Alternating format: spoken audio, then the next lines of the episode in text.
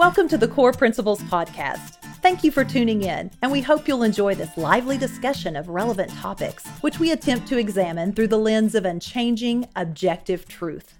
Here's the host of the Core Principles Podcast, Clay Howerton. Thank you, Suzanne. Today's special guest on Core Principles is the Western Region Advancement Director for Sunrise Children's Services, Jack Henshaw. How are you, buddy? I'm doing well, Clay. Doing very well. Thank you for asking. Glad to be with you today. Well, thanks. Uh, today we're going to talk about a case study that you researched and documented that you call Philanthropic Giving is Christian Stewardship. But before we get into that topic, I want to ask you to share with our listeners some about Jack Henshaw, the man. You've got a diverse background of experience, so could you give us a little summary?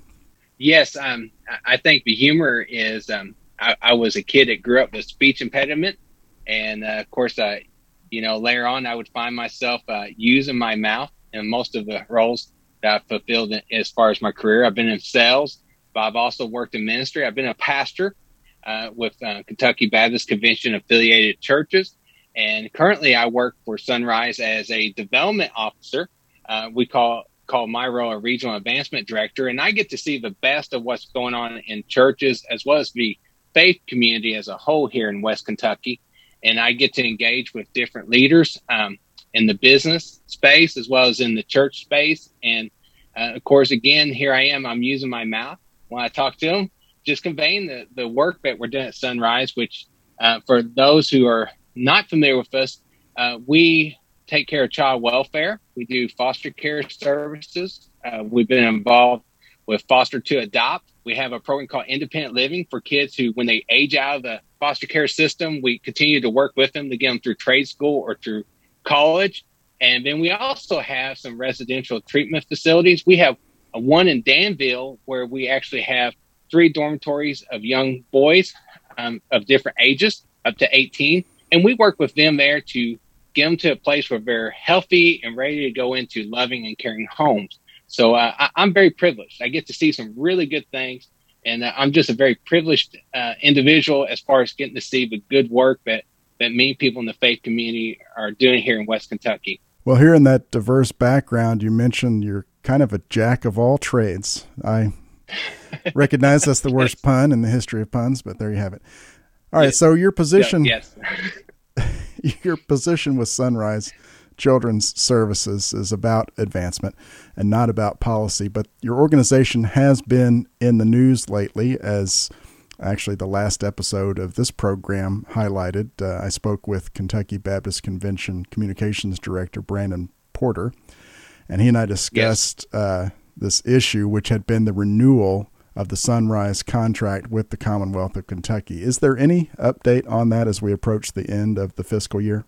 Right now, it is as Brandon shared with you. I listened to that podcast last week, and there has not been any new developments. If you have been following the news from the governor or from Sunrise or Kentucky Baptist Convention, there has been some dialogue. But as to the inner workings of that, I'm not sure if there's been anything newly developed. Uh, however, I would say that um, I truly believe that that me many good things are happening, and I'm eager to see that resolved quickly. Amen. Me too. It's an important mission that you guys provide in the Commonwealth, and I hope that uh, the stumbling block will be removed and that contract can be signed by both parties uh, as it has been in prior years. Well, you've written a great short thesis on stewardship, and that's our topic for today. And you began it by highlighting what you call the most descriptive picture of stewardship that you say is the parable of the talents that Jesus told. So I wanted to ask you to further explain that contention, but as a preface, I'd like to clarify a couple of terms. What is the difference, Jack, between ownership and stewardship? Thanks for asking, Clay. And in order to clarify that, I think it's important to first begin with the whole context of of this discussion is through what's called a Christian worldview. And if the listener is not familiar with what a Christian worldview is, they can go to focusonthefamily.org and they actually have some articles on there explaining it. But the short version is what it means is that we look at even the discussion here of stewardship and philanthropic giving through the lens of scripture. And that brings us to the parable of the talents. There's this master, he calls three servants together and he gives them each the same amount of talents. And of course, if you read it, two of the servants take what they're given, they go and they invest it, they put it to work, they multiply what's given to them. And when the master returns, he, he's very uh, excited about what they've done. He's very approving. This was his, obviously his expectation of their behavior. But then there's a third servant who just took what he had and he just hid it and he didn't do anything with it. And in that, the master is very disapproving and he's very clear that this was not his expectation. And I think that's where I, you know, I think that's why it's so important for us to talk about when we do philanthropic giving as Christians, and, and we talk about Christian stewardship, is there's this expectation that we've been giving something. And I think that's where I come to the to the point of there is a difference between ownership and stewardship. Ownership, you have a right to do whatever you want with it. However, stewardship implies that you get the privilege of enjoying something, you get the privilege of using something, but you don't have a right to neglect it. And that's where the parable of the talents comes come in because what we believe as Christians is that everything that we have in our life really is not ours, but it's been given to us by our master, which is our, our heavenly father, our, our Lord Jesus. And these things have been given to us and we are expected of God to do something with them. And we all have different talents and it's not just financial means. Sometimes it's those personal talents, those abilities that we have. What God wants us to do is he wants us to use these things to point people back towards God. Yes. So that's that's a great summary, Jack. Such a great picture of stewardship that we can follow. Do we all just naturally tend to do like the two that invest our resources or if not, how do we push ourselves in that direction if it's not our nature? I think it really comes back to this. It you know, what's your worldview personally? And and that's going to really influence your perspective on giving and for those who are Christians, our value system tells us that God's given us some abilities, some talents, whether it be influence uh, through relationships, financial means. He's given those things to us, and they're not ours to keep. We don't get to take them with us, and but they are ours to invest, to do something with. And I think the reality is today, you know, I think we live in a culture today where I think everyone's keenly aware. There's a lot of tension today there's a lot of tension about how does faith, uh, where does faith fit into the culture today?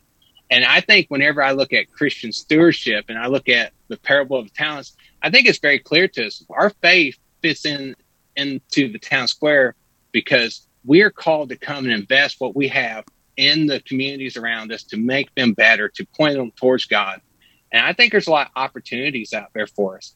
So when we serve others, then we are glorifying God, and that's a great that's a great picture. Thank you, Jack. So now there's a couple of other terms. You know, I'm all about words meaning what they mean that mm-hmm. you uh, highlight, and we sometimes I sometimes use these interchangeably, but you point out that they're different. Would you contrast for us charity and philanthropic giving? Clay, that's a terrific question. I think there's a definitive line between those two that I think we can easily miss. You know, charity is really a motive response. And I think this is very particularly uh, something that we want to pay attention to. In America, I was reading something one day. It says 75% of Americans are extroverts. and so what that means is that they learn outside themselves. So we're naturally a very emotive culture. And for example, I was listening to um, to a report by USA Giving, and they said actually giving was up by 5% last year across America. And household giving actually increased by uh, 2%, which was re- rather significant. And the reason why it increased is because not necessarily that people had more resources, but because, again, that emotive response to want to help people. And so you saw what I define charity as, which is a emotive, immediate response. You know, you see a need, you see a hurricane, and you immediately reach in your pocket or you immediately go to the place and you begin to help people. And, and charity is a wonderful thing, but philanthropic giving is really slowing down and thinking about uh, long term. You know, how, how can I do two things in my philanthropic giving? How can I be as effective as possible? And how can I do it in a sustainable way?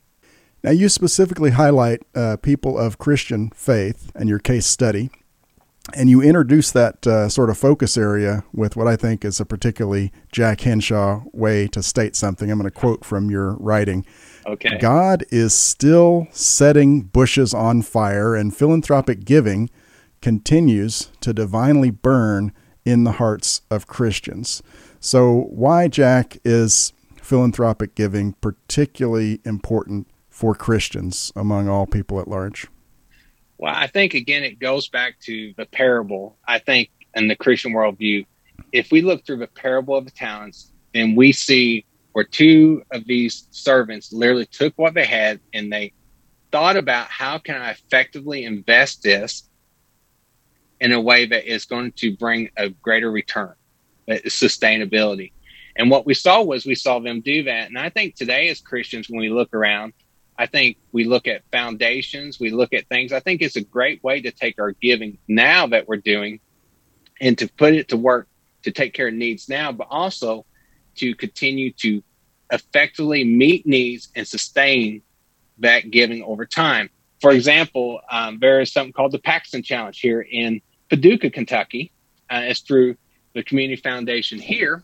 It's amazing to me how many people have jumped on board with forgiving to organizations that have gotten involved with the Paxton Challenge. Because what the Paxton Challenge is, is a matching challenge. You go out, you share with them about your mission, your organization, and through the Paxton Challenge, they will actually match up to $10,000 in giving to your organization in a certain time period.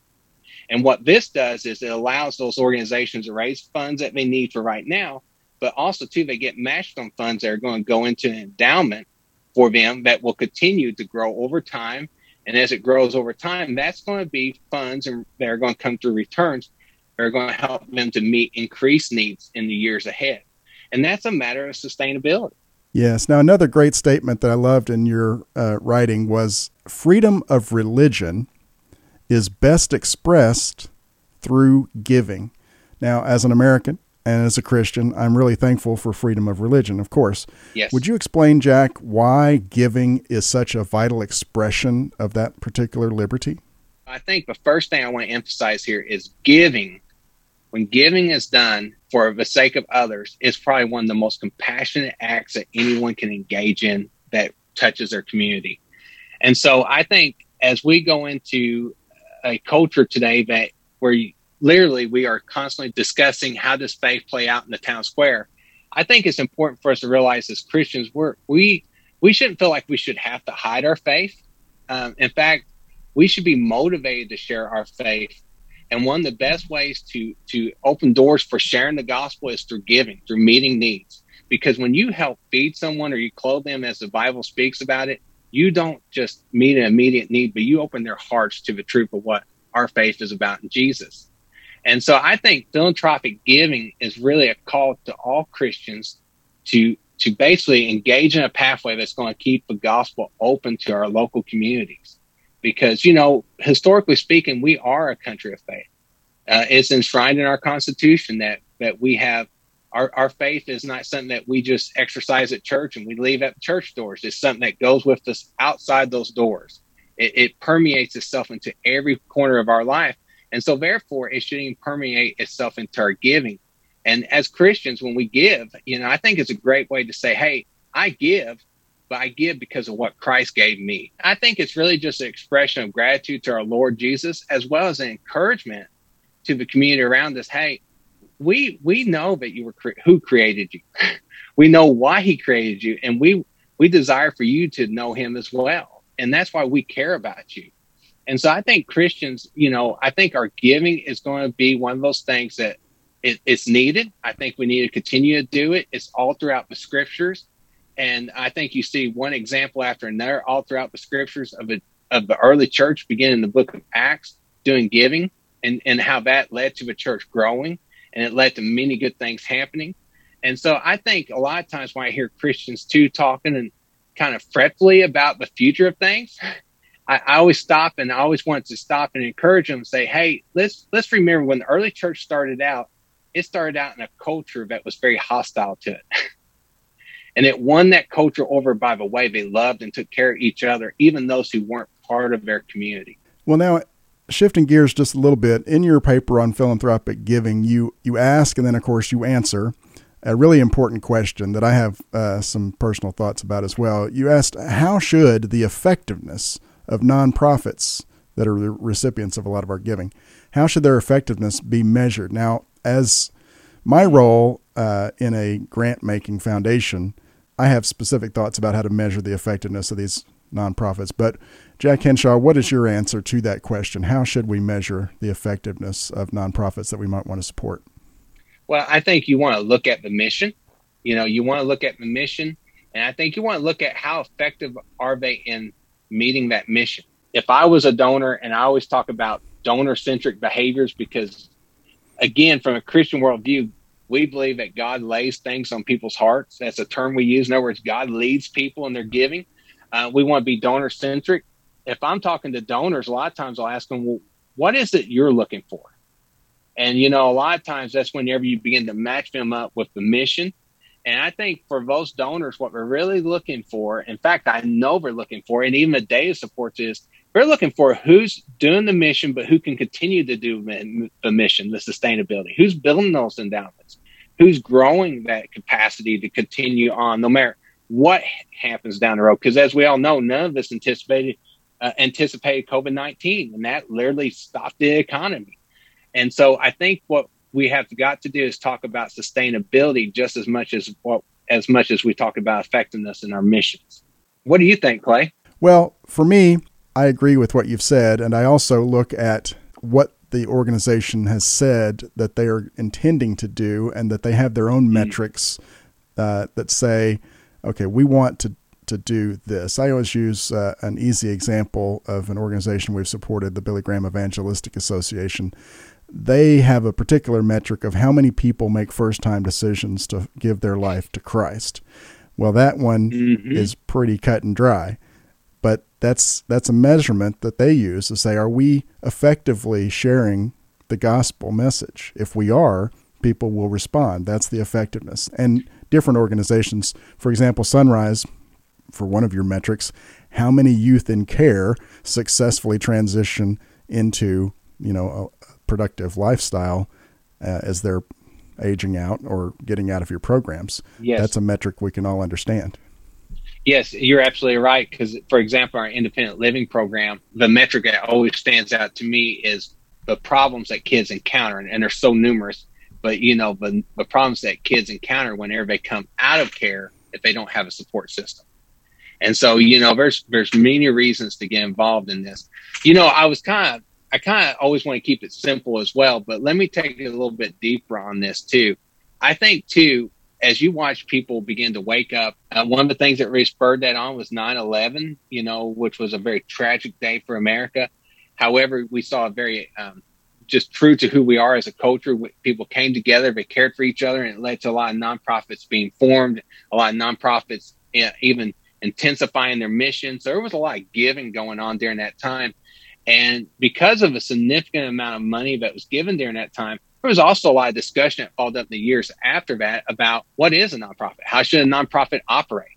And I think what you're going to continue to see too is on their level. I think you're going to start to see nonprofits too uh, be gauged in ways that some for profits are. For example, if you ever look at a K 10 form for a for profit company, now they also have impact reports for employee satisfaction. You know, they, they look at how satisfied are employees there because they're looking for are these employees happy in what we're doing? Because if they're happy in what we're doing, they're going to probably be happy to do the mission, right? And so I think you're going to watch some continual changes in expectations of givers to nonprofits. I think the bar is being raised, which is a great thing.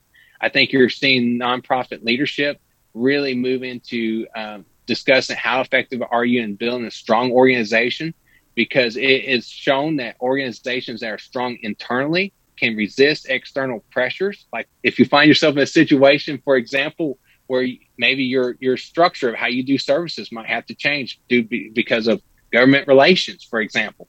Uh, you can oftentimes turn those around into win-win opportunities if you have a strong internal culture. So I think a lot of your donors are starting to really look at that. And and and here's where I get that from too. In my dissertation, I talk a lot about who do you want to look at when it comes to philanthropic giving in this country to get a feel for things? And of course, I talk about higher education. Higher education for the last 40 years has gotten a significant cut of the pie when it comes to philanthropic giving in this country. And for the last 30 years, counting the adjustments for inflation, um, you have seen on average about 3.6% increase in giving every year. And so what that tells you is that a lot of these giving sources, these individuals, these foundations that have individuals working with them, they are getting very intentional at looking at the internal workings of those nonprofits. That's that's the reason why I think for nonprofit leaders it's so important to constantly be training, to developing your organization. It, it doesn't matter if it's just two people or if it's two hundred, because you know that's going to have a all those behaviors are going to communicate a lot of uh, just a lot of value to potential donors. Well, now as we wrap up, Jack, your case study focused on particularly uh, Community Foundation down in Louisiana, uh, but they're all over the place. We have yes. them in Kentucky. You mentioned the West Kentucky Community Foundation as well. Uh, the last thing I wanted to ask you was uh, Are there particular ways that community foundations benefit Christians in their stewardship? Yes, there are. There are several ways. And I would say probably the most significant one is again, it goes back to a term I used earlier, they're very donor centric. I was talking about with what's going on with these uh, higher education gifts. A lot of them are going through uh, foundations now. And the reason why is because they understand that foundations, they can take those gifts and oftentimes from the form of a grant, as you know how that process works. And when they do that, they, they can actually influence the work that's being done to make sure it stays mission centric.